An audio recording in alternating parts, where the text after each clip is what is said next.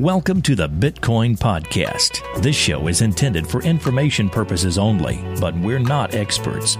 We're just two guys within the Bitcoin community. Bitcoin is an experiment in the separation of money and state. You'll be surprised how many will support that. And adoption is the only thing that matters.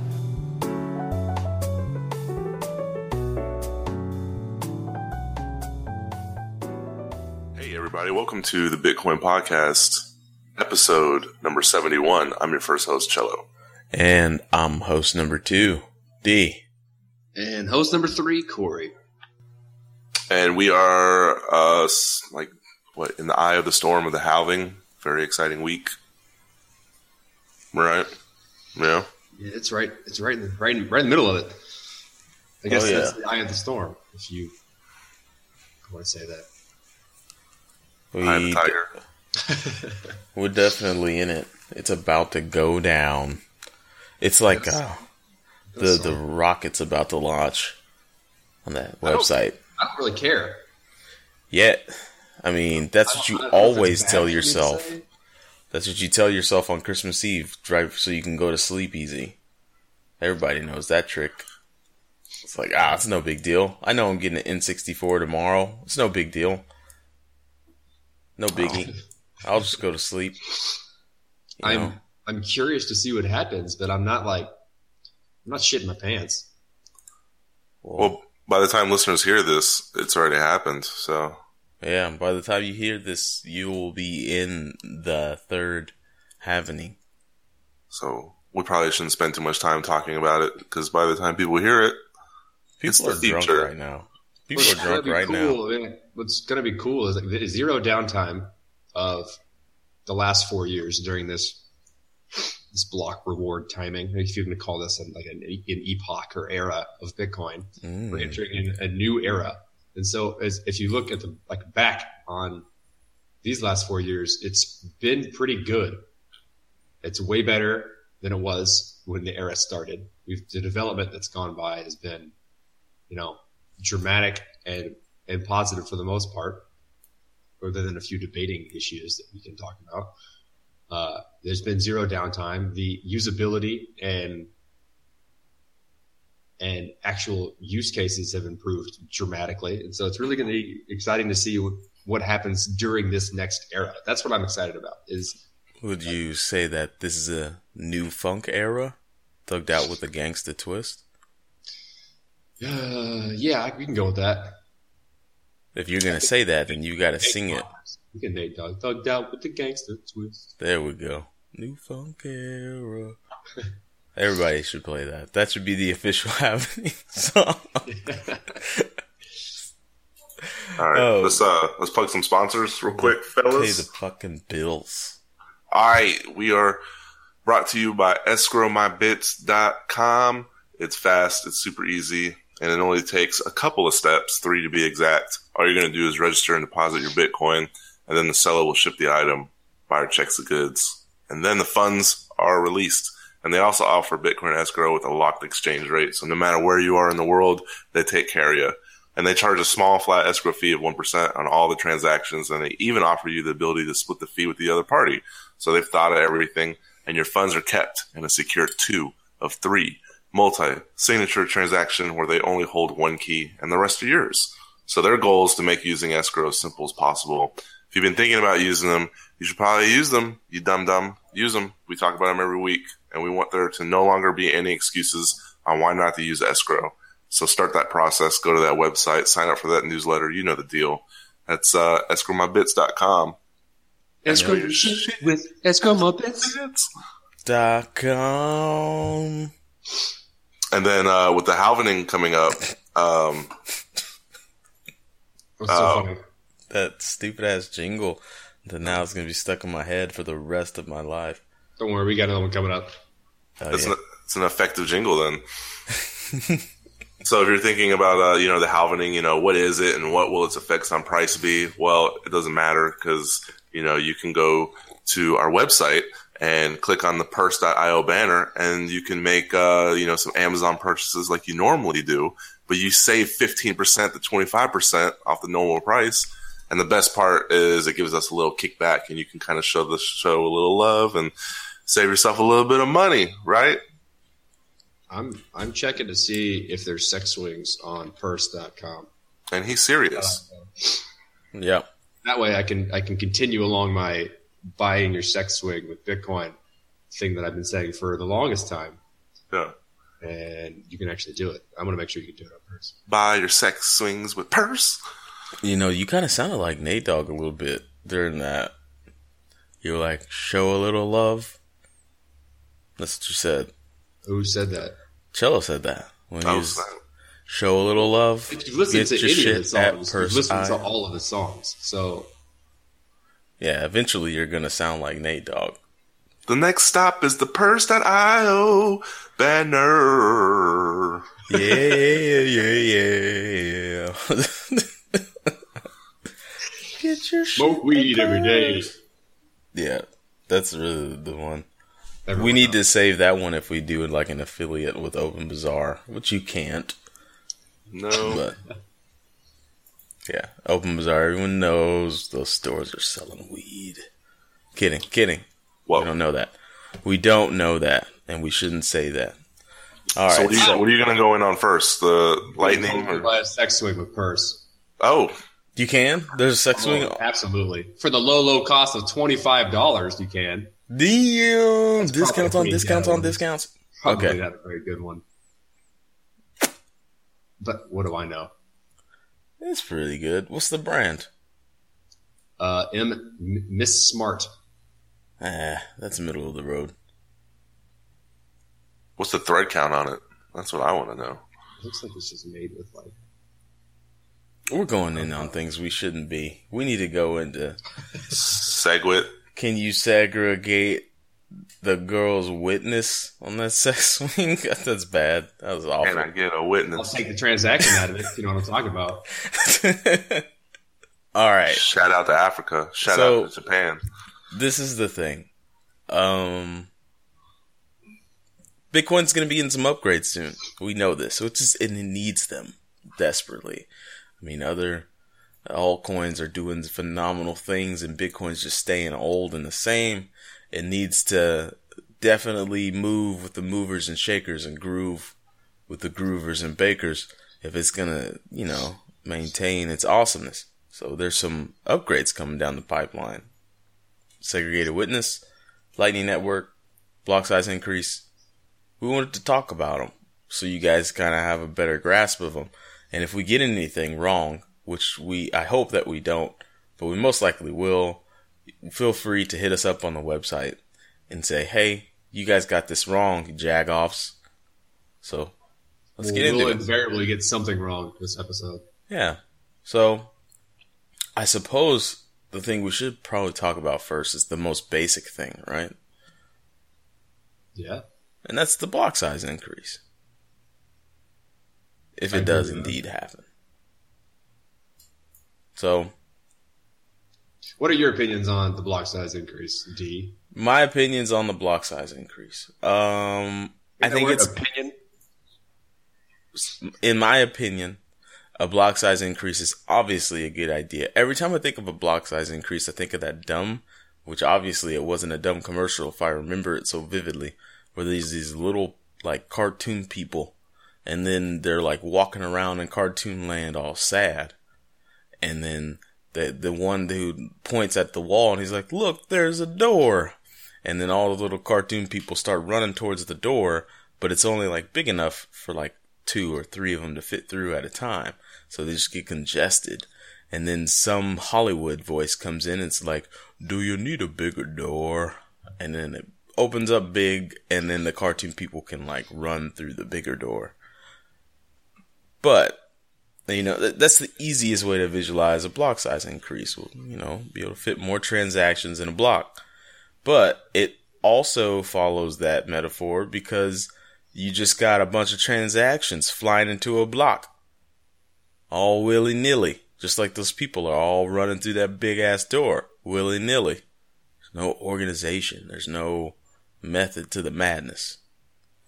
So that's the way I view a block size increase. Would it help? Yes. But like you said, like, I don't know, within the first six episodes of our show, it's just kicking the can down the road. Eventually, you got to do something about that can. Yeah, but it's artificial. It's it's an artificial barrier that doesn't need to be there. And, I in, the, thought- in the end, at some point, I'd imagine that It doesn't even matter. the idea is that it doesn't matter. Is that you yeah, exactly. So I, used exactly what you just said. we'll have the technology to be able to scale the block size to whatever it needs to be to dynamically grow with the current um, network. Uh, what's for? Brain is off right now. The amount of people using the, the, the Bitcoin network at that time, the blockchain should be able to scale dynamically to whatever whatever people are using. And if you've artificially set that limit to one, then it's it's a rate limiting step. It keeps it it keeps like if this were all one big chemical reaction, it keeps the chemical reaction from happening, from continuing. It just stops it artificially because you're out of one of your ingredients. The limiting reagent. Yeah. And if if you set up this artificial barrier, then, you're artificially slowing down the network or, or not allowing it to grow to what it can be. It may some I guess there's a lot of different arguments back and forth, but I don't know. At least one to two. So what? People are so worried about a hard fork. If the community cares, like if you allow the community community to decide whether or not to go through with a hard fork and you give them options, the community will decide what happens. And that's not even really given an option. It's just like, no, I'm not gonna no one's gonna make the implementation. I guess they tried with Core and Classic and the miners didn't want it. So You think the community would be ready for a hard fork by now? We spent all this time Oh, getting it ready. I think we, there's just it's been built up to this thing that people are just scared about, and they're afraid mm. that Bitcoin's going to break. Bitcoin's not going to break. Yeah. Sometimes a hard fork is necessary. And especially after this much before preparation, you know, it should just be an easy fork. And both parties will be happy. Everybody's going to be happy. So, Ethereum reached a unanimous agreement to hard fork. No, did. They did not. They did oh. not. oh, That that article is is drastically misleading. I didn't read it, just the title. Should have read it. clickbait got baited. Yeah, I got baited.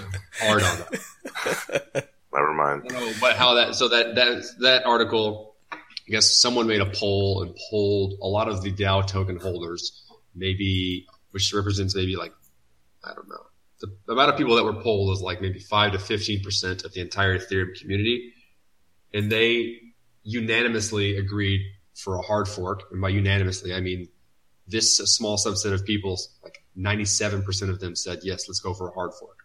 And so the author or someone who read this essentially made an article that says Ethereum unanimously agrees to hard fork when he just he's referring to a small poll of very biased people. No shit, all the DAO token holders want a hard fork because they want their money back. And so it's it's it's uh, Yeah. The I dream would of say that the the likelihood of a hard fork is very good based on what I've read from a lot of the leaders and the community response to what they've said. Uh, it seems like a hard fork is going to be the way to go. That being said, if it doesn't happen, there's a there's people still actively working to try and mitigate this scenario if the community decides not to hard fork, which I think they will. Man, if you, the thing about hard forks, like I said, is they're just a lot easier when you take the time and you're patient and you prepare before. So it's an easy fork. So, nevertheless, damn it, why do I keep saying that? That's like my transition word of choice. It's better than um. I gotta stop saying that. You know, what's funny is I had like a speech class in high school and we would work. I'm not going into that dumbass story. I don't say nevertheless though. I say nevertheless too much. Um, so that's the block size increase. I mean, I think similar to like what Corey said.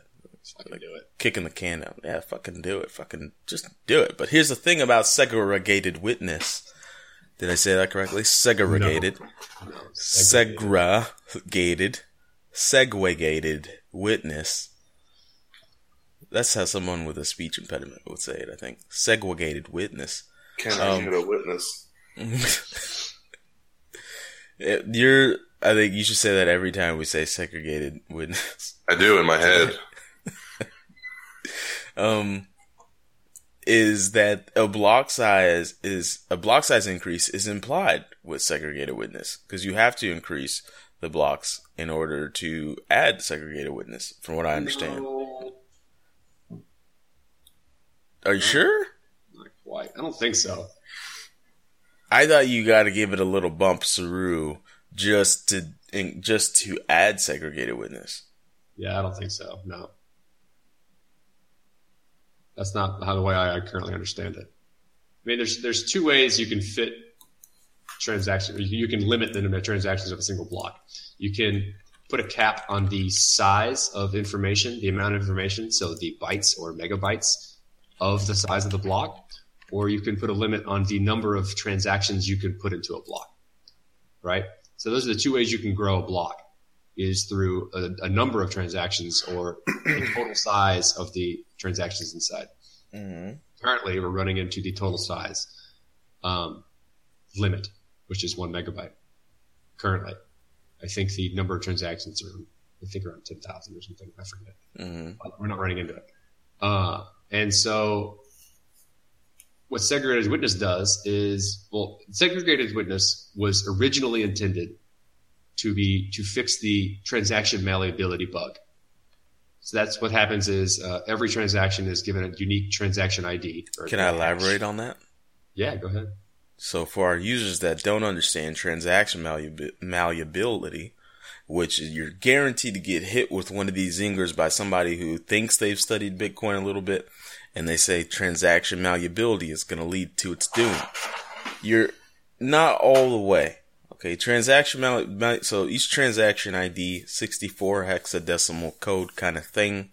And what transaction malleability meant is that before SegWit, now currently, you can actually change how the transaction ID is generated. So it would have the same information, aka this amount of Bitcoin is going from Alice and to Bob, but the transaction ID would be different on, say, I don't know, BTCC's books than it would be on, I don't know, whatever exchange's books. Same transaction, different ID. You could see how that gets confusing. Oh, So- so, the the transaction ID that you send out gets changed by the miner, and so it makes it more difficult to track the transaction that you sent out. Absolutely. Which is a good thing for anonymity. But it's kind of a bad thing for record keeping because everybody's books are all weird and different. No, the blockchain is the same. It's just the, it's it's harder to find the transaction that you sent out. So if you're relying on the transaction ID that you have in your in your local wallet hmm as the history, say like within within ten minutes, let's say within before your transaction gets included into a block Mm. and put into the the you know immutable history of Bitcoin. it Ah, the- so it- so if you want to spend the same money, or if you want to spend different money, then you're going to watch the transaction, the the, un, the you know the unspent or not, sorry, the impending waiting transaction you put into a block, and use other inputs and outputs that you have allocated hmm are part of that transaction. But what happens if that transaction gets changed by the miner who puts it into the block? Then it's fucked up your local bookkeeping, and you may have accidentally sent off a bad transaction. Yep. And and SegWit prevents that third party and that script script sig malleability is what it's called. Okay, it it allows users you know to take the parts that can be changed, okay, and and move them somewhere else into what's called the transaction witness part, and so people can witness that segregation. We'll see what happens. So, like the things that they can change, they essentially just said, well, screw it. Let's take it out of the blockchain Yep. and put it into a separate entity, a separate database, which will have to be followed and, gone along with. Yep. And by doing that, they've taken out a lot of information from what needs to be checked and put into the block. That's a lot of, like in my information, I mean, um, bytes and bits and megabytes and so on and so forth. Those take up quite a bit of space. And so by fixing the malleability, by putting it into a separate entity, and so your transaction ID always stays the same, you're also indirectly lowering or increasing the amount of transactions you can fit into a block because the average size of a transaction gets smaller. So it's like you're you're extracting information out of what would be put into a block and then putting it into a separate chain that is Yeah. then followed.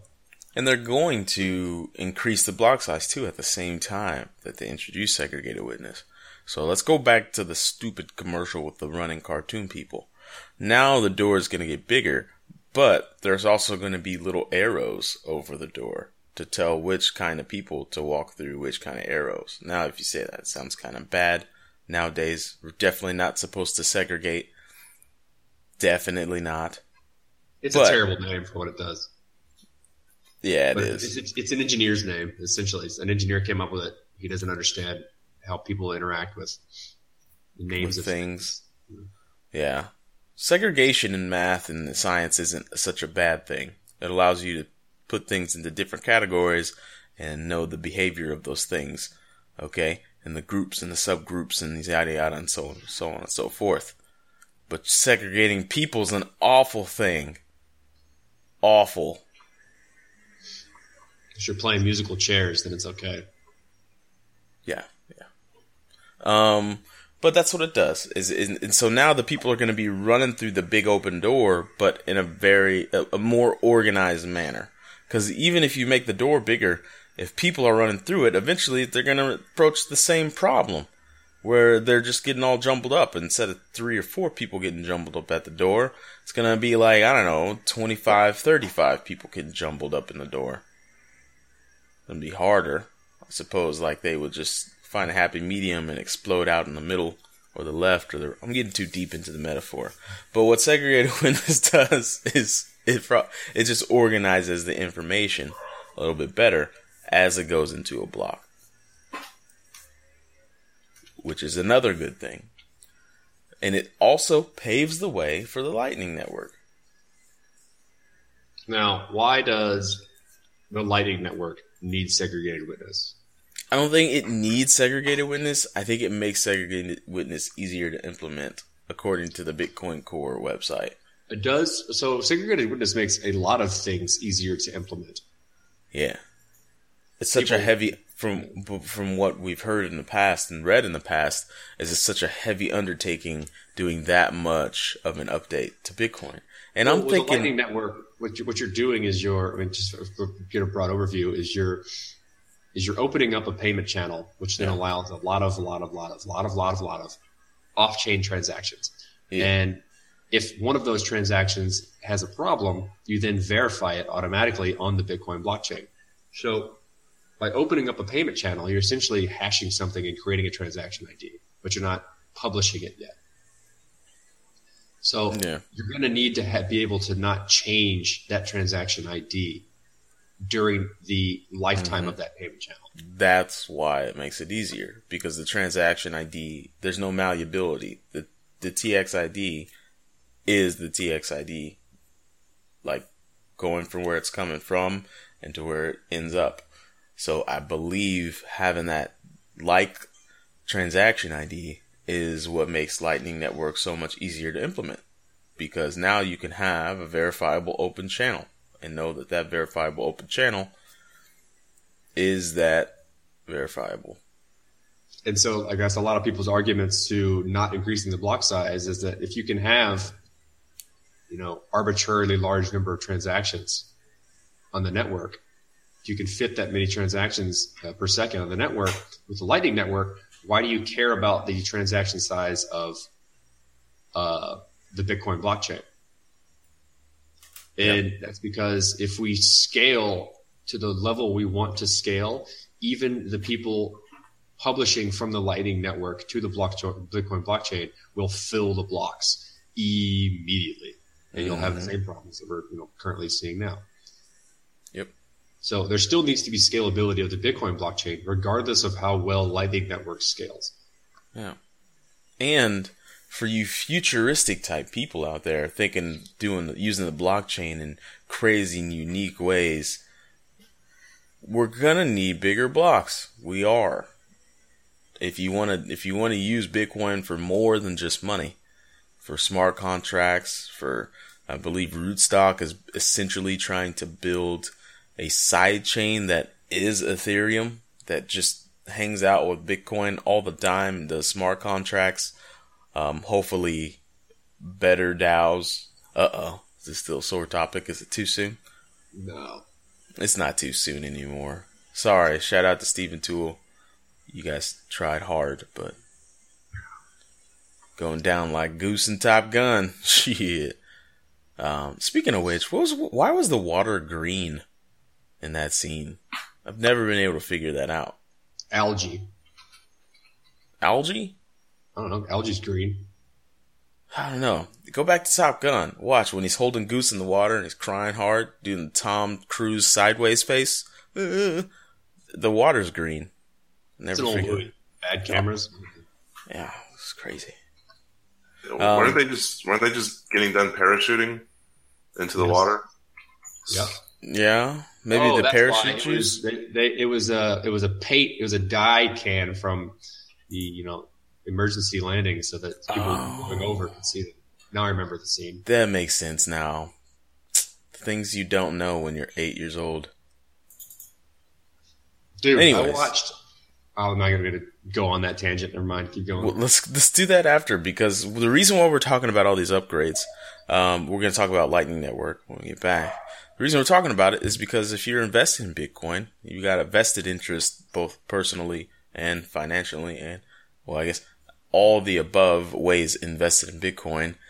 It's important, and it would behoove you to figure out what these things are when people are saying SegWit, um, block size increase, Lightning Network, Fiber Network, Blair Network, or was it the Blaze Network or something? All these different Flare. Flare Network, uh, you know, all these things go into Maybe. adding value and talking points, and and uh, they enrich this thing that you're invested in. So, speaking of investing, segue up in this biatch. Days of Thunder is better than Top Gun. All right. Anybody want to take that challenge? No. Oh All right. yeah, I'm taking. That's false. That's 100 percent false. It's a great movie. that is false. Uh, don't get me wrong, one of Michael Bay's finest. But oh no no no, that's not Michael Bay. That's Peter Bruckenheimer or Bruckenheimer. Jets are way cooler than than race cars. It's the same damn movie. One's got There's cars. no and question. one's got There's no jets. question about that. There's no question about that. Jerry Bruckenheimer made that film. And Bruckheimer. Bruckheimer. Yeah. I'm sorry. I apologize to Jewish people everywhere. Um, He's involved in like every movie. I'm pretty sure he's the guy responsible for those crazy guitar licks in movies, like in Armageddon. It's like, "Bow, wow, bing-a-now." that's a Bruckheimer move. Brockenheimer. Guggenstein. Okay, so we've got Chris Dunn coming on the show. Yeah. Yeah, Chris Dunn. Uh, I was a little bit like weary about him because, you know, we've heard all before that get rich quick. I'm successful. You can be successful too. And we all know that that's that's kind of kind of horseshitty a little bit. Can I say that? But I like Chris Dunn because he's he's on a journey to, to kind of discover ways to create income and build wealth. And I mean, I guess the result is to have complete autonomy and freedom. Uh, so you have these so-called gurus in the circle of investing and making money online and trading, and unfortunately, they make the bulk of their money selling you products or doing something else entirely um, you know, rather than actually just practicing what they preach. So, you know, for me, Chris Dunn is kind of an anomaly. You know, he's, he's nice, he's knowledgeable, and he's just seeking out people to tell about Bitcoin. He lays down the risks, the benefits, and the possibilities encountered in trading. Um, he has a, a, deep experience in Bitcoin trading and he has been successful for many, many, many, many years. And this week, we're just going to share with you like his journey and, you know, we learn a thing or two. And with the recent halvening, he's going to kind of show you what's working now and what pitfalls to avoid. And, uh, he was recommended by a listener of the show. So, I mean, if you want to hear someone on the show, if you want to recommend someone to come on, write us, we'll reach out. And, and like in this particular instance, you know, it all worked out. So, Yep. Chris Dunn. Here it is. Sounds good. All right. So, first off, Mr. Dunn, love your story. Uh, we read last week your offer to wait. Uh, you offered a waitress forty dollars on a check, or twenty dollars plus one Bitcoin, and she took the fiat even after explaining the ease of exchanging into USD. And it kind of reminded me about the power of compounding or if I stand in front of a Walmart and I ask 100 people, you know, would you like to work for me for 30 days? I'll pay you $60,000 or I'll double your salary every day starting with a penny. You know, 9 out of 10 people are going to take the $60,000. Exactly. You know, yeah. They don't they don't realize how one penny doubling, you know, turns into a lot of money really quickly. So, I guess the story with the waitress breaks my heart. And and why do you think people are so resistant to change in that essence? Yeah, man, it's a, it was a really interesting learning experience for me. So I'll just give you a little backstory, like how this happened. So we were at this restaurant slash bar with some friends talking about Bitcoin and the waitress was like, what is that? I've heard about that. And I was like, well, let me show you. Let, let's do a little experiment. So I was like, okay. Uh, she, so she brought us our check. It was, it was like 20 bucks or something like that. It was like for two drinks. And I was like, look, I'll give you what was it? 40 bucks? It was like, I'll give you a little bit more than the, the check in cash. Um, or I'll give you one Bitcoin, which, and then I was, my buddy showed her, it was like, oh, it was still over 700 bucks at the time. And, um, she was like, what? Okay. Well, I, I don't, I don't know. Like, and so we bumped it up and I was like, look, okay, how about this? Let's make it a little more challenging. I'll give you $200 cash or the Bitcoin and I just I wanted to see how far I could push it.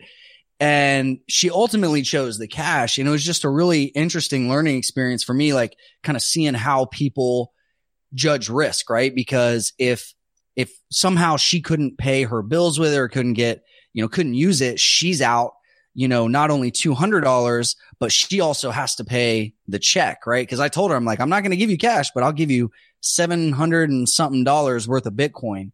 And so I could see her like calculating in her mind, like the risk to reward. And she's like, I don't know.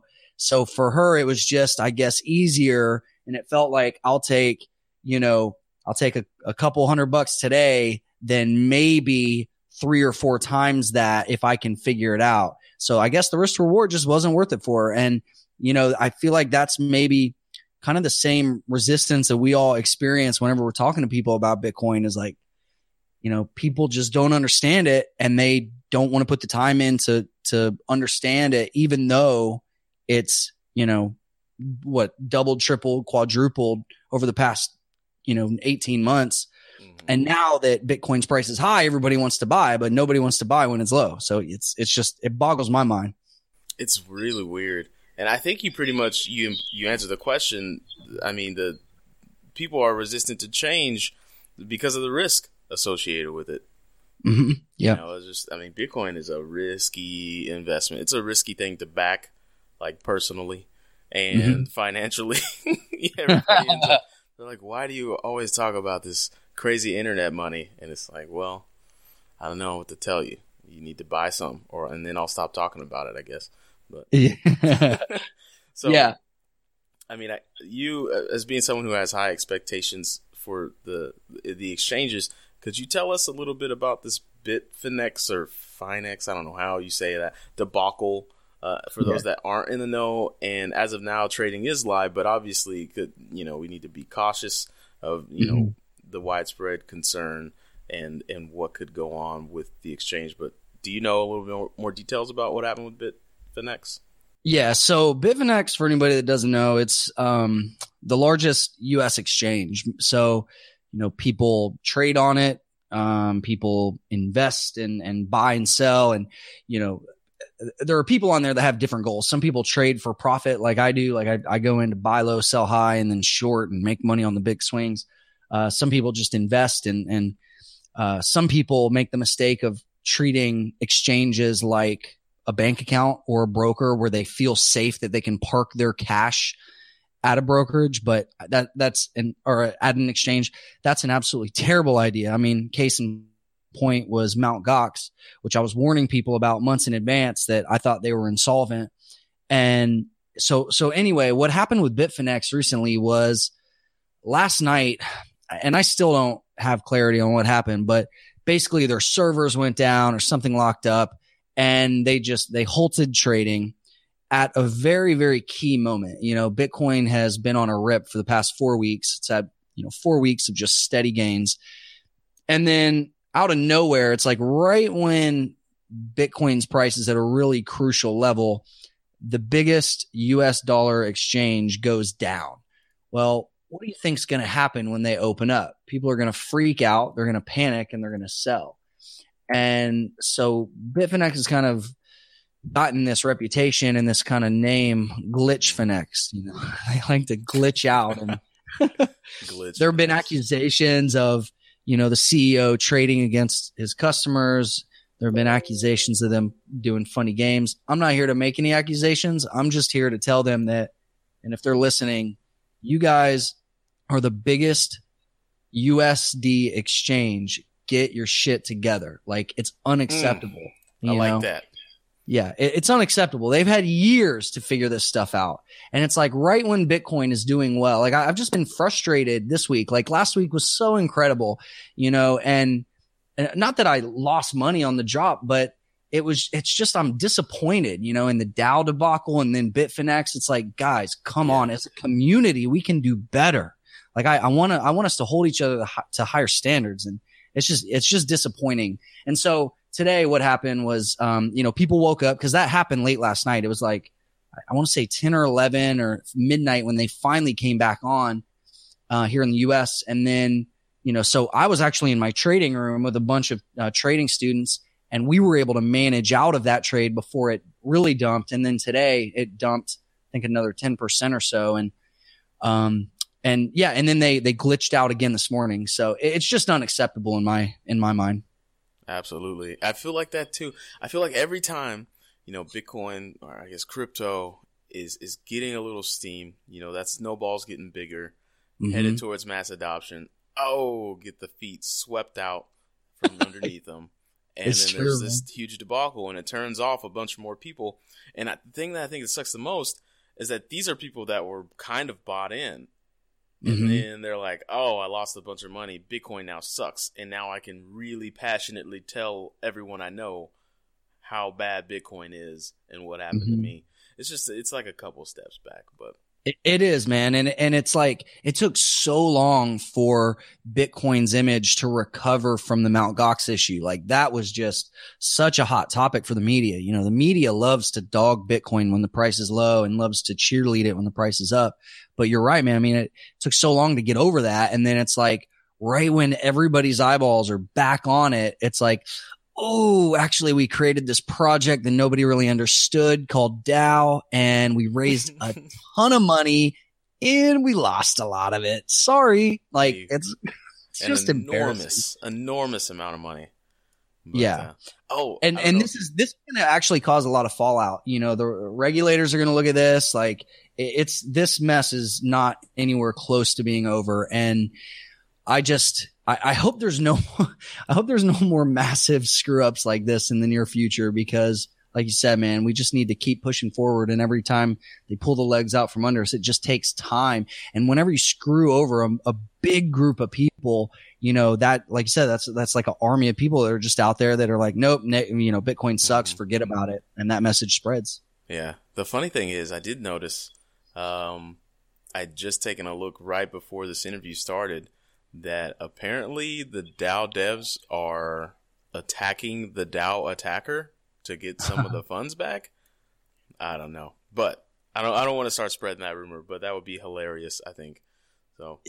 Yeah, my uh, my business partner just was skyping me. He said uh, the white hats are draining the DAO and they're forking, and you know, so Ethereum's price is kind of bouncing a little bit, and yeah, I, I don't know what they're going to do, but the the next week will be really interesting to to say the least. Absolutely. So you've been trading for a little while now. Uh, what crypto pairings do you trade the most? Uh, Bitcoin is has primarily been my bread and butter. Um, I started trading it in 2013, and I actually so I, I stayed away from altcoins altogether just because I, I, don't really like illiquid markets like penny stocks and stuff like that.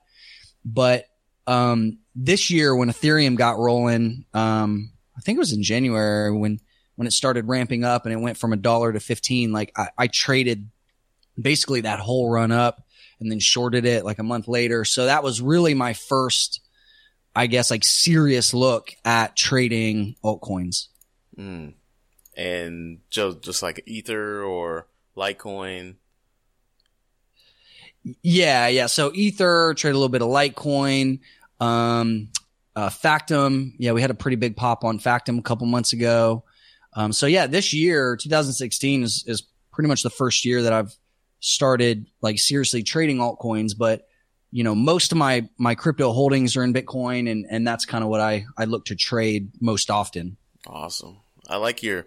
I read a little bit about you, and and you're you pretty much self taught yourself finance, and you've been trading stocks and futures for for a, while now. I think you said 2000, 2000 Let me just had it up there.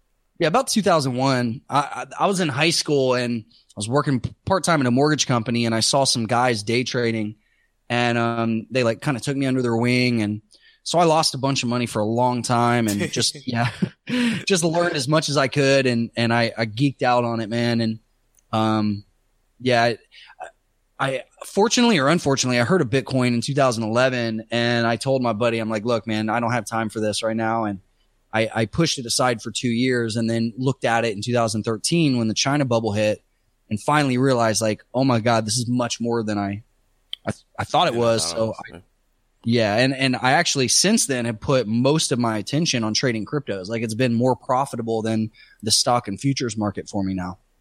So could you, I mean, let me see if I can word the question right. You, what are the, I guess what are the main differences between like traditional commodities, traditional trading with stocks mm-hmm. and futures and crypto? Like how do these markets differ and how are they the same? Like I guess basic compare and contrast. Yeah, yeah, good question, man. Um, so the biggest difference I would, if I had to put it in like one sentence, would be like the barrier to entry. So if you want to day trade like as a living, if you want to day trade the stock market, there's this thing called the pattern day trader rule, which means you need $25,000 in your account to be a day trader. And so that right there is a game killer for a lot of people that are just looking to get started. Um, but then, you know, if you want to trade futures with leverage, you can trade with less money. Like, you know, technically you can trade with as little as one to $5,000. But the problem is if you're trading the futures market or you know some more competitive um, tickers like Google and Apple and and stuff like that, you got to think about who's on the other side of your trade. So the people or the companies or the entities or whatever you want to call them that are on the other side of your trade that are, you're trading against are billion dollar hedge funds. They're high frequency computer algorithms. They're P- nowadays they're PhDs, mathematicians. Like it is a highly competitive space that is every year it gets harder and harder and harder. So the difference, or if we look at Bitcoin, there's pretty much no barrier to entry. There's no minimum trade size. You, you can start trading with Bitcoin with five bucks if you want to. Um, you know, it's, it's relatively easy to, to get signed up with an exchange. You know, there's no middleman. There's no broker. Um, and then the competition is way less. You know, you got to think about who's trading Bitcoin. It, it's a lot of new people. It's a lot of what I call dumb money. People just throwing their money at the market.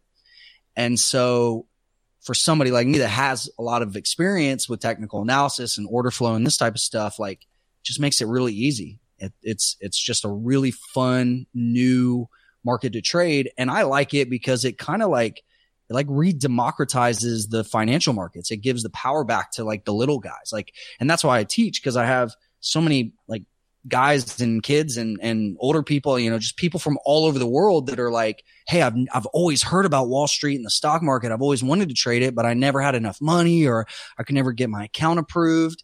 And they're just so excited. And, and I just love helping people. So like today, I, I just got a tweet from a guy that was like, Hey man, just paid off my $60,000 student loan thanks to, you know, Bitcoin trading and your help. And I was like, man, that's what it's about. Like mm. it's about helping people. And It's about like, you know, taking the power away from like the big Wall Street firms and giving it back to the the individuals. Absolutely. That's man, that's a good story. It's it's good that you teach people too. Like you you you give it out there. And there's a lot. I'm one of them. Corey and I, uh, we trade here or we try to. Mm-hmm. And uh, I remember the very first uh, it's, it's a funny story in our in our Slack is that uh, my very first futures trade using Litecoin was gone in like 30 seconds. was, it was so funny because we had spent this uh, like two weeks like playing this game where we tried to anticipate what the price was going to be at a specific you know time in the day. Mm-hmm. And we would like we recorded it and see how far we were wrong, how how how close we were to being right. Mm-hmm. And after two weeks of preparing, I'm finally like, all right, I'm gonna place this futures trade and it's nice. money making time. And like yeah. 30 seconds later, I was like, uh, it's gone. What? Yeah. And, just, there, there's a big difference between like practicing and actually having money on the line. Yeah, it was. It's like one of the funniest stories. But we've been trading kind of successfully uh, recently, um, just using like basic stuff like the MACD mm-hmm. and mm-hmm. um, the uh, the moving averages. But I'd like to ask you, what do you personally like? What are your personal unique strategies? I guess I, I guess don't give away all your secrets, but maybe yeah. if you could give away like half of a secret to our yeah, listeners. Man, I, I don't mind. I, so so here's the thing: I could teach on here for eight hours straight, and people would still probably lose money because trading is so much. the mental side of trading is so important. Like you know, a technical analysis and like indicators and strategies that that's like the sexy part of trading, right? Mm-hmm. But the reality is, is that like trading is such a mental game. It's like, I call it mental Olympics where it's like you can know what to do. You can have the best intentions. You can have the best training, but if your mind isn't right, you're not going to execute it right. So I'm going to just say a couple things that I think if, you know, people listen to, it, it can at least help them not lose a lot of money um, which is step one, right? Like a lot of people go in the markets and they throw money at it and then they lose and they're like, well, why did that happen? So the, the biggest thing is just understanding mass human psychology and not getting overly enthralled with like indicators because it's really easy to throw a whole bunch of stuff on your chart, right? Like MACD, RSI, CCI, moving averages, Bollinger Band. Like there's, there's hundreds or if not thousands of these things out there. But the biggest thing, the most important thing is price action and volume and understanding why a market is doing what it's doing. If you can start there and just, you know, learn basic human psychology and how it's related in the price action, that will put you ahead of like at least 80 or 90% of traders. Mm. But that's, that, that's some gold. You're handing out gold on the Bitcoin podcast tonight. yeah, man. I mean, I, I just, I'm passionate about this stuff because I saw a lot of people in 2013 that were like buying it 900 or a thousand. And I saw some people that were like, yeah, I'm putting my retirement account in this. And I'm like, oh my God. I'm like, this is going to end so bad. So I took the unpopular opinion at the time. My first blog post ever about Bitcoin was actually negative. I'm like, it was called, is Bitcoin a good investment? And I was basically saying like, look, I get Bitcoin. I believe in it. I think it's cool, but as an investment right now, it is so, so, so, so, so risky. Again, I'm not like a financial advisor, so I can't tell you what to do with your money, but here's the downside risk. I just want people to, to think about the risk.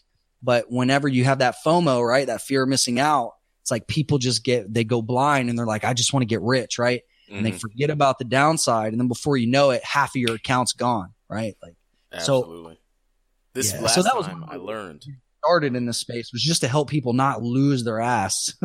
Yes, definitely. I, I learned a lot. I this is my first, I guess, significant boom bust cycle since I've been into Bitcoin since about 2013. I mm-hmm. did. I, I I was on the the very. I got in right at the Mount Gox debacle, and so that was embarrassing to Did tell. Did you lose a lot of money in in Gox? I didn't use a lot because I didn't lose a lot You were because just getting started. I'm, risk averse to begin with. Like I, Yeah. I, like you know, my buddy Corey, who runs the show with me now, you know, when he first came in, and uh, he, I didn't even want anything to do with Bitcoin. I was like, get your Mm. internet monopoly money out of here. Um, I have my own monopoly money, and Yeah. I'm fine with it. The blues for the 500, but it, or wait, no, that's dark gold. Actually, haven't played in a while. Anyways, uh, but later in the year, he got me into it. I bought my first one, just like you said, right at around nine hundred dollars, and Mm-hmm. then it jumped up to twelve hundred, and I was like, "It's already working." And I'm then- rich. yeah. and then then Mount Gox happened, and I was like, "Well, mm, I guess I better learn about Bitcoin now because Mhm. definitely can't shout from the mountaintops that its price is increasing. But while I'm on this uh, this uh, vein of learning lessons as a trader, uh, what are some of the lessons that you've learned that have kind of you know framed how you trade now uh, in comparison to how you first you know started? Good question, man. So, whenever I first started, like I was basically just chasing the market. Like I would, whenever I would look at a stock or futures contract or whatever I was looking at, I would just be like, okay, it's going up, so let me buy. It's going down, so let me sell. And that is the absolute wrong way to think about things. Like my my thinking has shifted into what what is the mass majority of people thinking and doing and where is that either going to capitulate, meaning change dramatically, quickly, or is there something that I believe is going to happen that nobody else is seeing?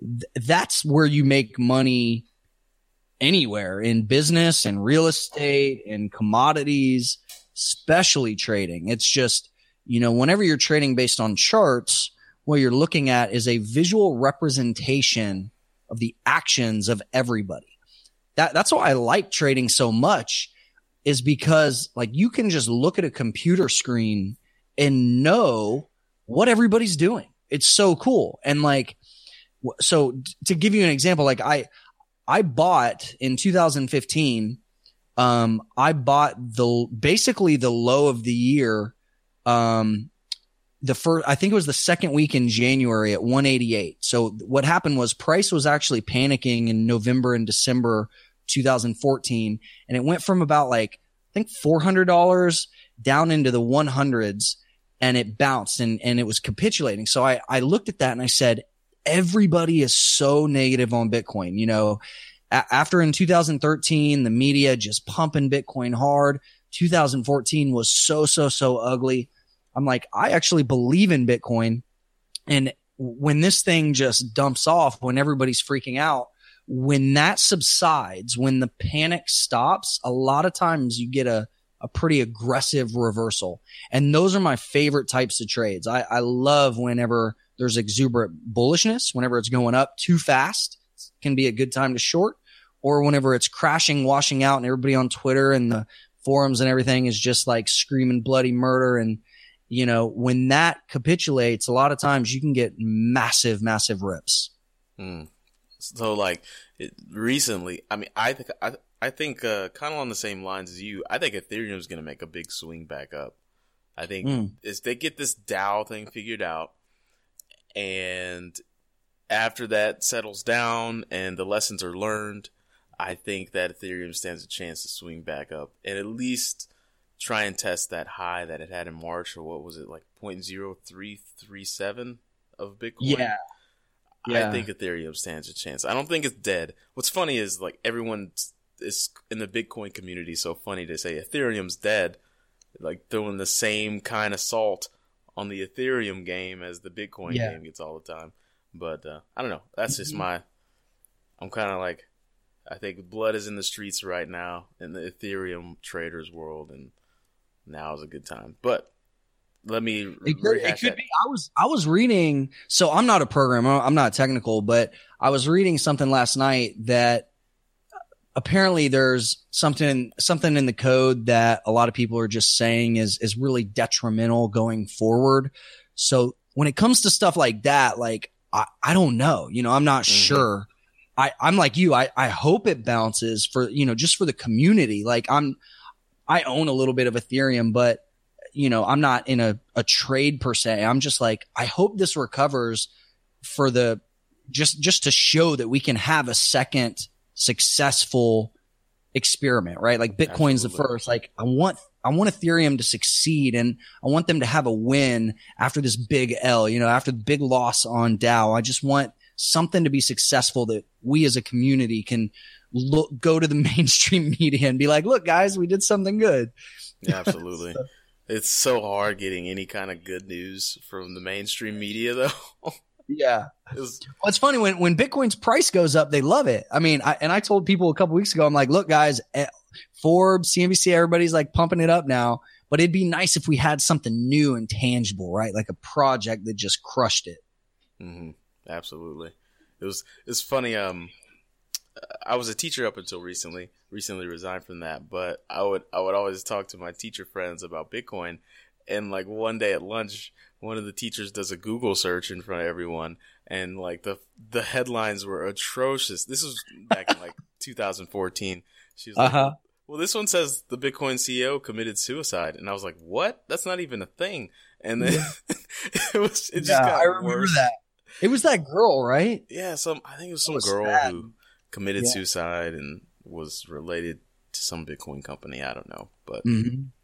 nevertheless, Yeah, there, there were a lot of the Bitcoin CEO does X. Bitcoin CEO gets arrested. There was one Bitcoin CEO dies in um in a, uh moped accident in Thailand. I think it was like an exchange in Australia. The guy got killed, and I'm like, it, but it's the same story, right? Like Bitcoin CEO. Like everybody thought there was a CEO of Bitcoin. yeah, this it's the media does an awful job. I've been trying to get someone from the media. I love saying the media with quotations all the time. All right. on my show for a while. No dice yet. I don't know why not. No. But just a just a couple more questions, and then Sure. you know it's been an amazing interview.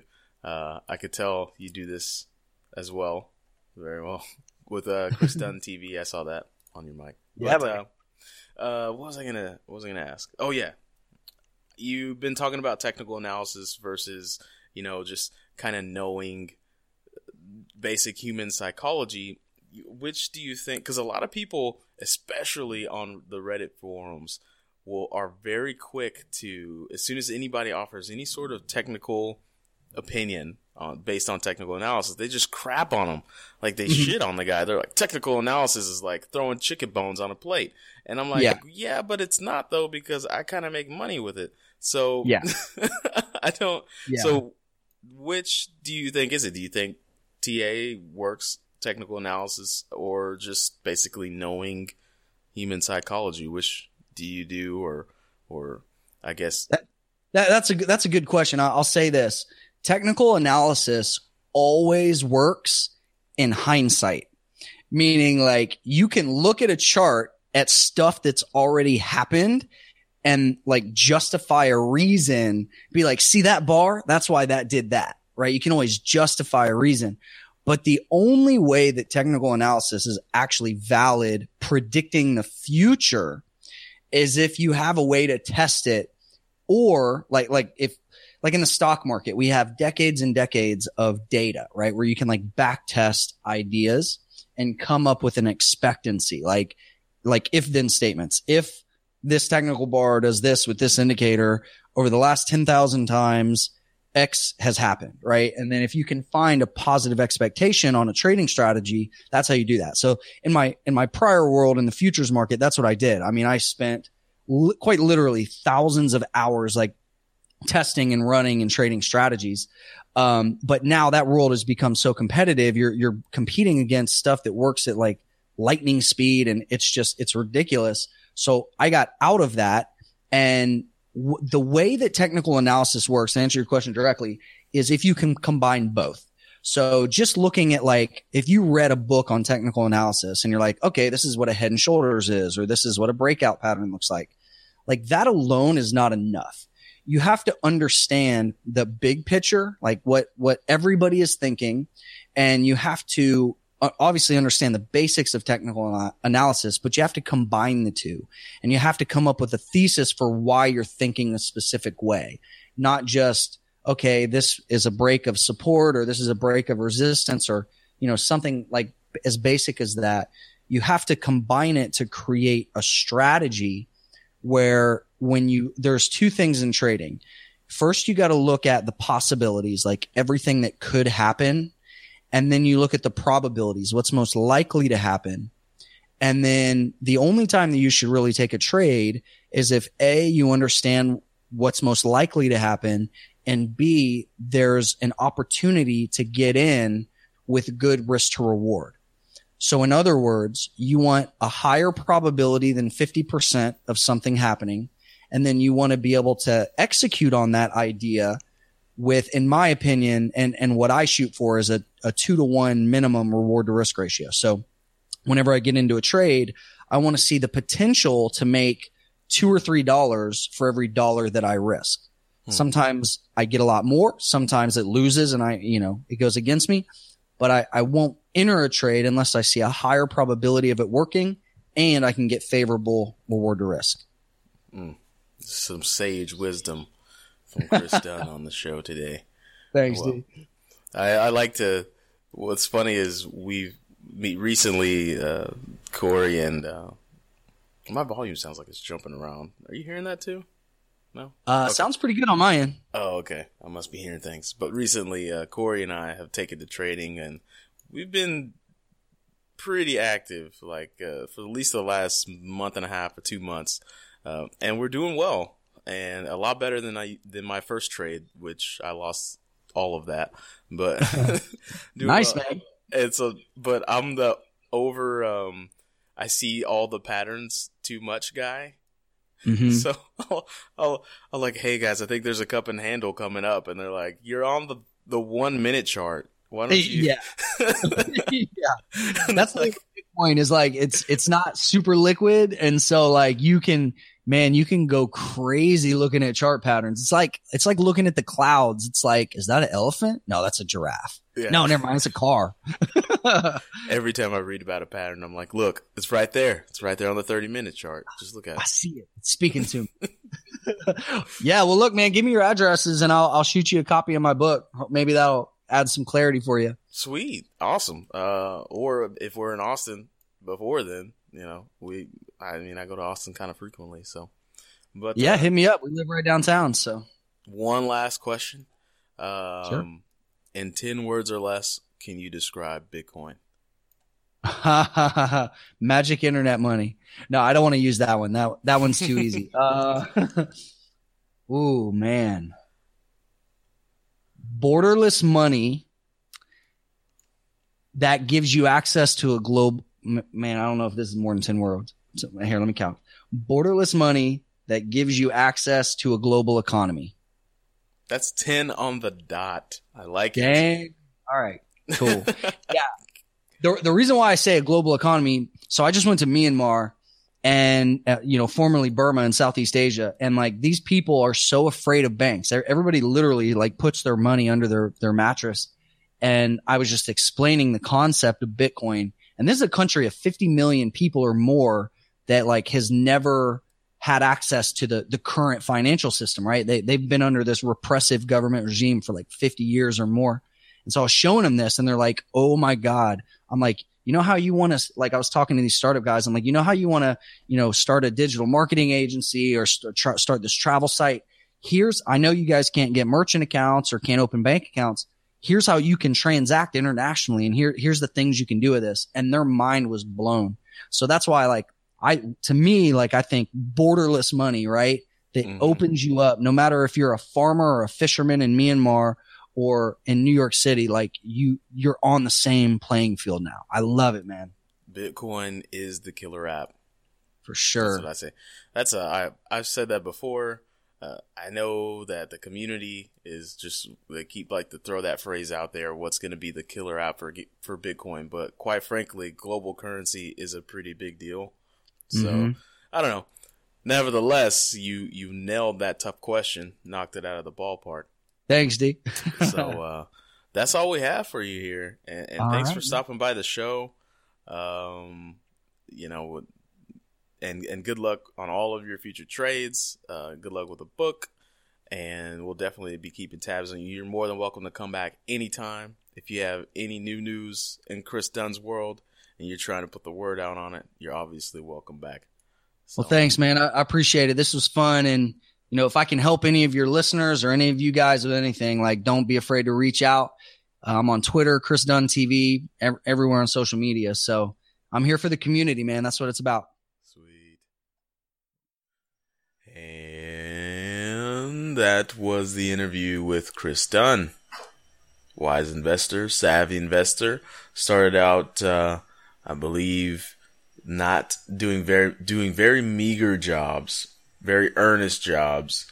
And uh, like working at a country club, I think he said, um, like, uh, cleaning golf clubs, probably doing something random and just soaking up information from people. And he turned all that information into active learning, is what we like to call, and has made quite quite a uh, living for himself investing. He started out investing the traditional stuff, heard when to Bitcoin, and yeah, I guess it, ever, the rest is history. They should say. He's got products. You should go to his website. Um, He has his own podcast too. Yeah, he's got his own podcast, which is why the sound quality was f- fucking nominal. Should you should probably say what that podcast is? Uh, Chris Dunn TV, is that it? Yeah, just go to that website and he's got you. You'll have access to like everything there. Yeah, I think it's Chris Dunn TV. Let me let me do a quick little. ChrisDunn.com. ChrisDunn.com. Podcast is Yep. ChrisDunn.com, and you'll see all of his resources, podcasts, Pathways blog, and you could even start your journey. And you might want to click there if you'd like to start a journey with Mr. Chris Dunn. It's like those DeVry commercials, like, "Hey, you, yeah, you on the couch, you're not doing nothing. Why don't you come to this college and do something with your life?" I hate You the see them? education connection commercials. Yeah, God. those like clearly tailored to black people because they have that hip hop beat in the back. God, like, it's it's gonna so enroll bad. people. every that's single what I try to time. Yeah, and like I always catch myself grooving to it every time. It's like education yeah, where we going? connection. Mm, it's a fly ass beat. I'm gonna go to that place. Oh yeah, I am yeah, gonna, I am gonna call that toll free number. Oh, oh yeah. it's so vulgar at the beginning though, so abrasive. Hey you, yeah you, you ain't doing shit. I know you ain't doing shit. You should call us number. It's like damn. If you're watching TV when this is airing, you ain't doing nothing. Anyways, we've got more stuff to talk about. We promised we were going to talk about the Lightning Network. And the reason why it's called the Lightning Network is because if you touch it, you're going to explode. That's in the white paper. Yep. If you touch the Lightning Network, you explode out of your extremities. Lightning shoots out of your fingertips. And uh, urban myth is when you get struck by lightning, your dick explodes. So it's a real, real bad scene. Because Uh, that, really went with that one, huh? You were Well- straight forward. yeah, man, the energy, it's got to go somewhere. And I guess it goes to the extremities. So, like, you're to lightning out of your toes, out of your fingers. And then, of course, your best friend, the downstairs guy, kaboom. Like a freaking balloon. Well, if we're going to be not sex- sexist, what, what happens to women? Uh, it's more space for movement. I don't know. Maybe the clitoris explodes. The boobies? The boobies, they might explode. You know what? We should have done more research on lightning strikes before we went into that myth. Incoming email from Ann I Connolly. didn't, God, I didn't see that no! Coming. Why did you I do didn't- that? we were patching that up. Oh, She's uh, not, she doesn't listen to the show. It's yeah. There's no way she listens. Uh, But Anyway. if you're cool like Jamie Foxx, you just turn into a blue guy that hates people that hurt your feelings. So Oh, you forgot my name. I don't. yeah. Oh. Shout out to the Amazing Spider-Man 2 for being one of the worst movies ever. No, he forgot who I am. Now I'm his mortal enemy. Ah, that's literally the plot. I just gave you the plot. Sorry, spoiler alert. Okay. Um Lightning Network. Uh you probably can't touch it. But it's the transactions for the future as they're marketing on their website. Um, allows for instant payment, scalability, low cost, cross blockchain communication. And essentially what it does, Corey, please correct me if I'm wrong, is you could take your Bitcoin, you can open up, oh, is that music? I think cello is listening Shall to you the play Nate Dogg. music? He No. muted his mic. No, I'm here. One of you is listening to the Nate Dogg. Yeah, I heard that. right, can I be? All right, we were talking about Nate Dogg a lot. It made me want to listen to some Nate Dogg. I'm multitasking. Sorry, lying to us. You can't fucking hear it. I forgot my cans are open. All right, let's just resume. Okay, so Lightning Network. You could take some of your Bitcoin, a Bitcoin most likely, and you can open it up. Uh, and you open a transaction on the real blockchain. Like it's going to verify. Boom. Oh, there's open transaction. Boom. But in your suspended Bitcoin, any number, I believe, not any number, it's got to be some capacity per Bitcoin, but a high amount of transactions can flow off chain. And I say, I'm saying off chain with quotations, but we do all audio on this show. So I have to let you know I'm doing quotation. Off chain transactions can occur between parties in that channel of payments. And then once those transactions are done, then the transact the original transaction that was open and suspended the Bitcoin will close, and then all of those are now copied to the Bitcoin blockchain. Am I right or am I wrong on that? Pretty, pretty close. Pretty, pretty spot on there. Okay, so when I say off chain, it's off chain in the essence that real time the transactions are occurring in a suspended Bitcoin. Okay, in a separate ledger that is, is built on a smart contract, a very simple smart contract. Okay, and then when that smart contract closes, then skadoosh, all those transactions on that micro ledger are now copied to the big, the big daddy blockchain is what we're going to start calling big daddy chain. Okay. And then you've got, uh, you've got recorded verifiable transactions now on the Bitcoin blockchain. So what this allows for is an in approaching infinity number of transactions because they're trying to build a network layer on top of the Bitcoin blockchain layer player that I'm kidding. I got too into, into that. Nate Dogg is flowing through us today. But they're trying to build a layer that behaves the very same way packets are, are, are transferred on the internet currently in this day and age. All right. So your if your transaction, and I believe they're trying to, the finished product of Lightning Network will be the transaction that you start at a place is going to find the easiest route to get to the Bitcoin blockchain. Mm, I don't know. About, I don't. uh, The impl- actual implementation of the Lightning Network, I don't think has. There's what's kind of cool about this is that there's a lot of people creating implementations of the Lightning Network protocol. You got yours network. Bitfury has uh, paired with some people to to make an implementation of Lightning Network, and so we may end up with multiple, I guess, Not gonna say versions, but implementations and see which one actually wins of micro channels, a network of micro channels. Yeah. And so what this allows for, I think that's kind of really cool, is um, like a pay per click or pay per action type of business model. And when you're done doing whatever you're doing, like it's really true, really true micro microtransactions or micro payments. And as you're doing something, say if you're like reading a book and you want to pay per page as you swipe through, when you're done, the transaction's already done. Or if you're like, I don't, know, there's a lot of certain types of things for video, media, pictures, social media. Like imagine imagine a Reddit that's where you can curate things like the Yours Network. Mm-hmm. I don't know. There's I would And- just love to get Joseph Poon and Thaddeus on the show.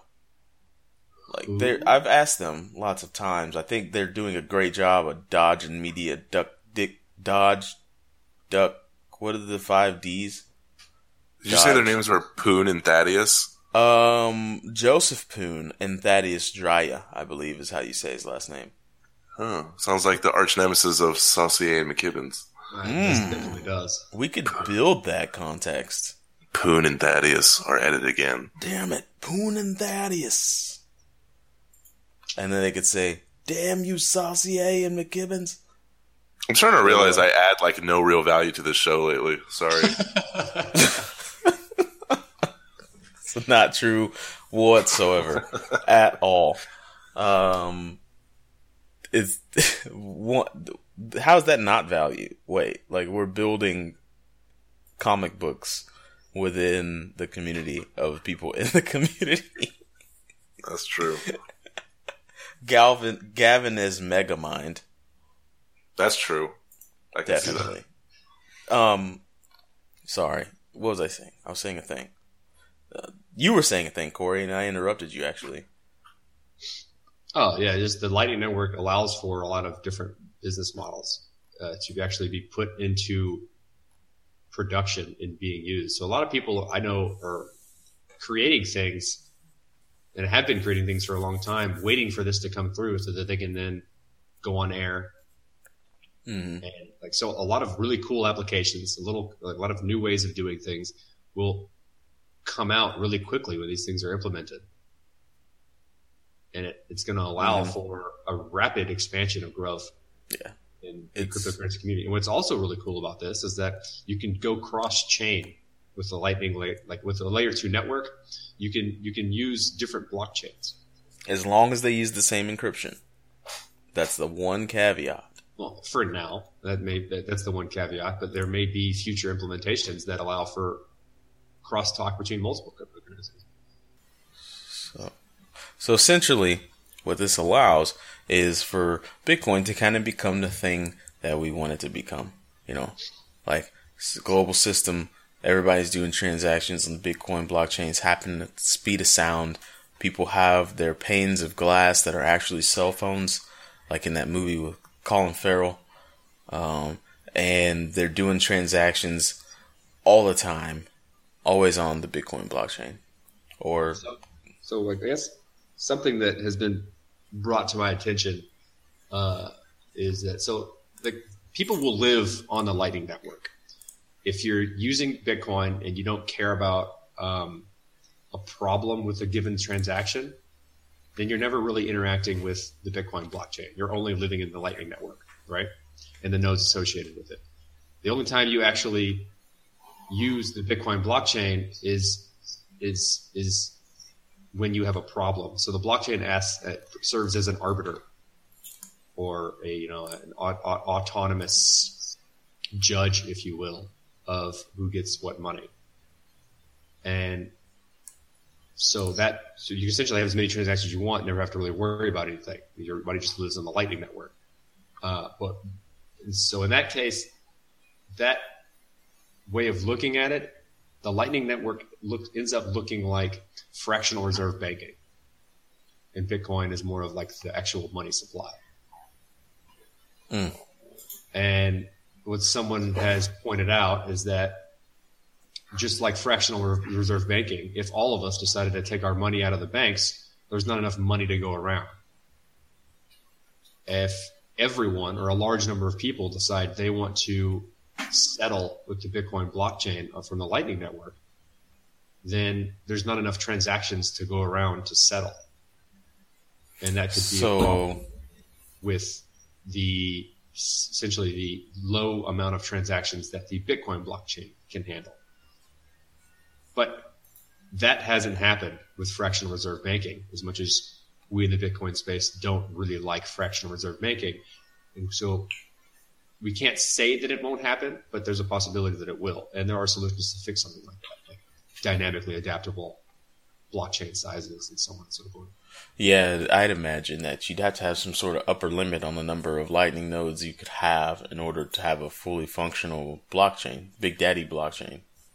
Oh, that depends on how well it works. If the one has problems with their transactions, if if you can essentially not worry about uh, the security of your transactions or whether or not someone wants to try and close, send the send the closing exit transaction to close a payment channel. If all of that stuff happens automatically and, and with relative ease, then there won't be a lot of disputes. The more disputes you have, the more you're interacting with the actual Bitcoin blockchain. And so you're having what people, what I think is, is the best, almost one of the best use cases for Bitcoin is the Bitcoin is a settlement layer where if you have a problem, you settle with the, you know, immutable code. Mm-hmm or you know immutable blockchain. I would have to demand have more dynamic layers on top. I would have to demand and put my damn foot down on like anchors every like there have to be and from what I understand your transaction can even jump from lightning node to lightning node. Yeah, so what it does is it finds the quickest route, route to the person you're trying to pay and however many people in between, how many Lightning Network nodes that people are running in between person A and person M, they all take a very small cut because they're essentially escrowing your transaction through like it's it's kind of difficult to explain. Chain the transactions, and each person along the line takes a cut. Yeah, so that's why it's called Lightning. Have channels open. Yeah, because your transaction beings through a network like Lightning, and it takes yeah. the quickest route to the person that you're trying to pay. Yeah. So, boom. That's how it works. But I, I mean, it seems like you know whatever algorithm they're going to enlist that you know that sparks this thing off. There has to be some sort of like maximum time limit a payment channel can be open or something. Like you can't just have all these off-chain transactions going through like one node. That's just or maybe you can. I don't know. What that's what I was going to get to is when I've been reading about segregated witness Lightning Network and it's almost like a peer-to-peer system, but you can mediate through people closer to you. And so it's as long as you're just you're you're running a node, you just mediate transactions because you have a lot of channels open to people that other people are trying to get to. So say you have three people, Alice, Bob, and Charlie. Um, Alice wants to talk to Charlie, but doesn't have a payment channel open directly between A and C, right? Mm. But Bob already has payment channels open between both Alice and C. So he has a, he has a direct bidirectional link between A and C. And so instead of A opening up a direct channel with C, he just sends the money to B and B sends the money to C. But B takes a small cut. And so yeah. you can if you can act as a node and just mediate transactions. But in order to do that, it's a proof of stake system. You need to put money up front. If you want it to be autonomous, you're going to put a down payment, a giant deposit that's then locked into an account. And so then it's just automatically done through the protocol because the money's locked in an account. And then you can just essentially mediate transactions. I'm just thinking from a consumer standpoint, it's going to have to be pretty, pretty fucking shiny and polished upon launch. Yeah, not upon launch until when it, it's the things that are going to be built on top of this that use the Lightning Network that need to be shiny and polished. As long as it works, it works. Yeah, I keep forgetting it's like a root thing. It's like a it's a protocol. It's protocol. It's, it's, it's an implementation, and things will be built on top of it. Like think about the think about yours network, right? Mm-hmm. And that's going and, and their implementation of what will be a Lightning Network or you know a, a micro channel, micro transaction payment. So. Uh, you can the way that it works from what I understanding is that you know someone posts something and you want to give them some money directly, so you give them money directly through a payment channel. Open up a payment channel, and then you'll earn money based on what other people then give money to after that. So you curate the content, right? You say, I like this content. I'd like to give them some money. That's shown on the entire network, which then boosts the, I don't know, uh, popularity of that particular content. Mm-hmm. And when people continue to boost the popularity of the content through curation or liking it by giving them money, the people who previously curated will get kind of a kickback for bringing that content to light early. And this can only be done through microtransactions and payment channels like this. So an implementation of a Lightning network. Mm-hmm. So you're but you're also you're allowing good content to rise to the surface naturally through a community and what com- that community likes, and you're directly paying the content provider as well as those who have um, promoted that content early, which in, in a in a automatic decentralized way. That's that's fucking awesome. Hmm. And that's Hmm. the short plug for yours network. We're not Yeah. affiliated with them, but we're really following the project. Yeah, man. It's these upgrades are intense, and it's and a really that's cool, like an idea of how, like, what what type of use case this can be. That could be a decentralized Reddit, which you can then directly pay the content provider, which is really hard to do nowadays yeah. in a prov- in a provable way. That's fair. and it what, what some things just some things to that I was thinking about as I was doing the research on these upgrades is that damn I am out of my league in the computer science needed to pull all of this shit off even with just the Bitcoin blockchain like Bitcoin which is supposedly archaic and slow and man Nakamoto Satoshi Nakamoto is a freaking genius Gavin all those guys that are working on this are just phenomenal brains, phenomenal Absolutely. people. I mean, I, I have a I have a PhD in computational science, computational And- physics, and I specialize in high performance computing. And a lot of this stuff is hard to grasp and understand, and it takes a inordinate amount of time to follow. Yeah, I learned just listening to you guys. It's this is it's it's bananas, and, and and so the reason I'm saying that is because when you hear things like Bitcoin is dead or or Bitcoin is not as good as what these banks can do, and like oh Bitcoin is okay, but blockchain really is gonna get your balls warm. Like no, that's a sales pitch. I wish Like- said that. These yeah, that should be that would be an awesome commercial. Bitcoin's okay, but blockchain that'll get your balls warm. No, Bitcoin is it, guys, and there's people invested in this and working on it. Big, big old brains, big old hearts, working on this project and pouring themselves into it. That just they're doing phenomenal things, and like we're just glazing on this stuff, trying to make it digestible. It's tough stuff to do all of these things. It's tough.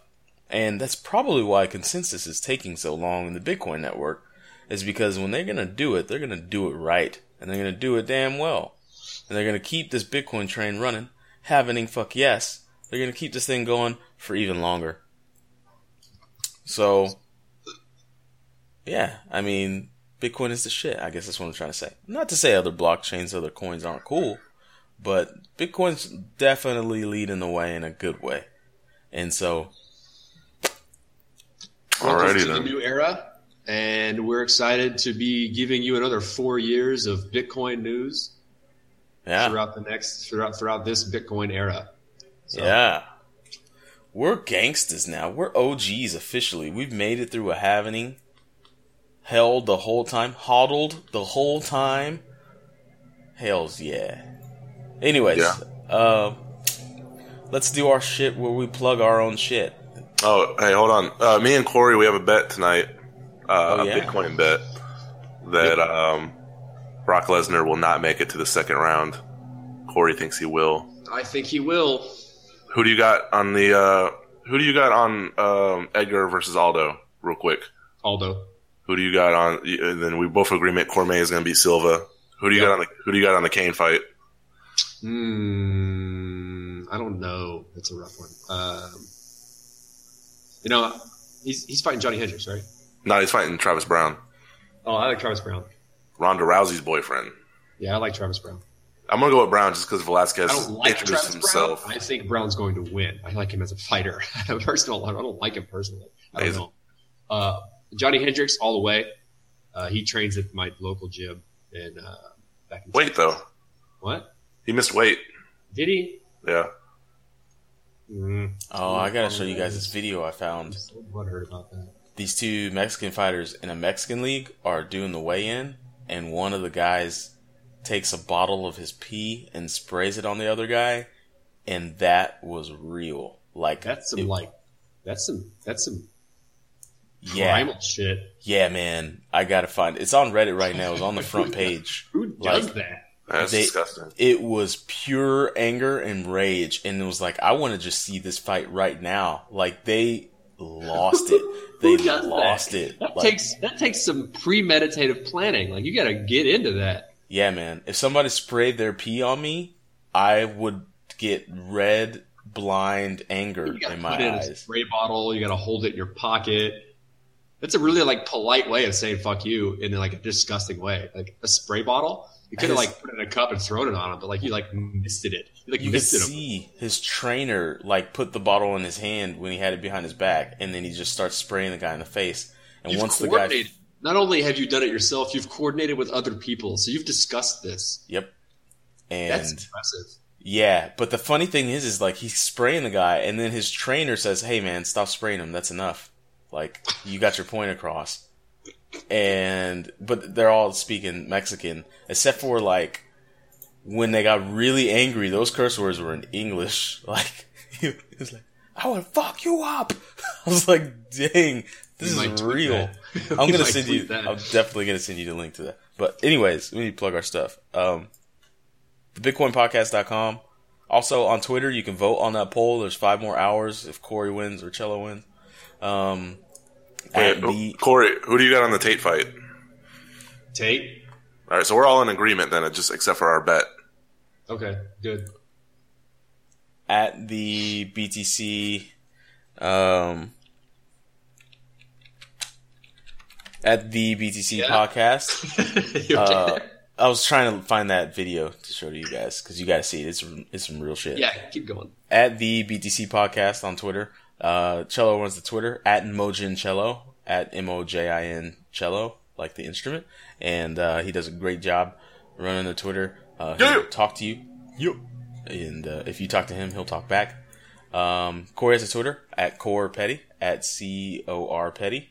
Um, yep. And I have a Twitter, Fergalati.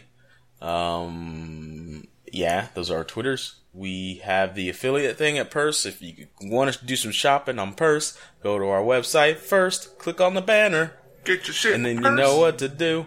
I think also if you sign up and you don't click on our link, you can just put the, the promotion code BTCcast, Yep. and it'll it'll it'll essentially sign us sign you up through us. Yeah, look look at us learning shit about how to be a better business. Yeah, so you can like put BTC cast in the promo code and then you get stuff too. And we get stuff. You get those discounts, we get stuff. So we want to make a better show. Corey needs a better mic. If you've been around with us this whole time, you know that. So Yeah. so, what else do we do? Corey writes his blogs on Medium on the Bitcoin Podcast blog uh, through Medium. Um, I write some stuff on there too. We're just out there, guys. You know, you can follow us on the Facebook as well. Um, and also, yeah, sign up for our newsletter. Um, if you haven't yet, just stop through the website, go to the newsletter tab, and you know, send us an email. We don't spam. We usually just have our newsletter go out once a week. It shows what new episodes are out, um, and that's about it. So, yeah. Anybody else have anything to add? Um, yeah, next week, fucking Andreas Antonopoulos is going to be here. Andreas, Andreas, Andreas, Andreas, Andreas. That's right. We got Andreas finally. It was an amazing conversation. That guy. Whew. Amazing. Okay. So, I'm guessing, uh, play the outro. Smoke weed every day.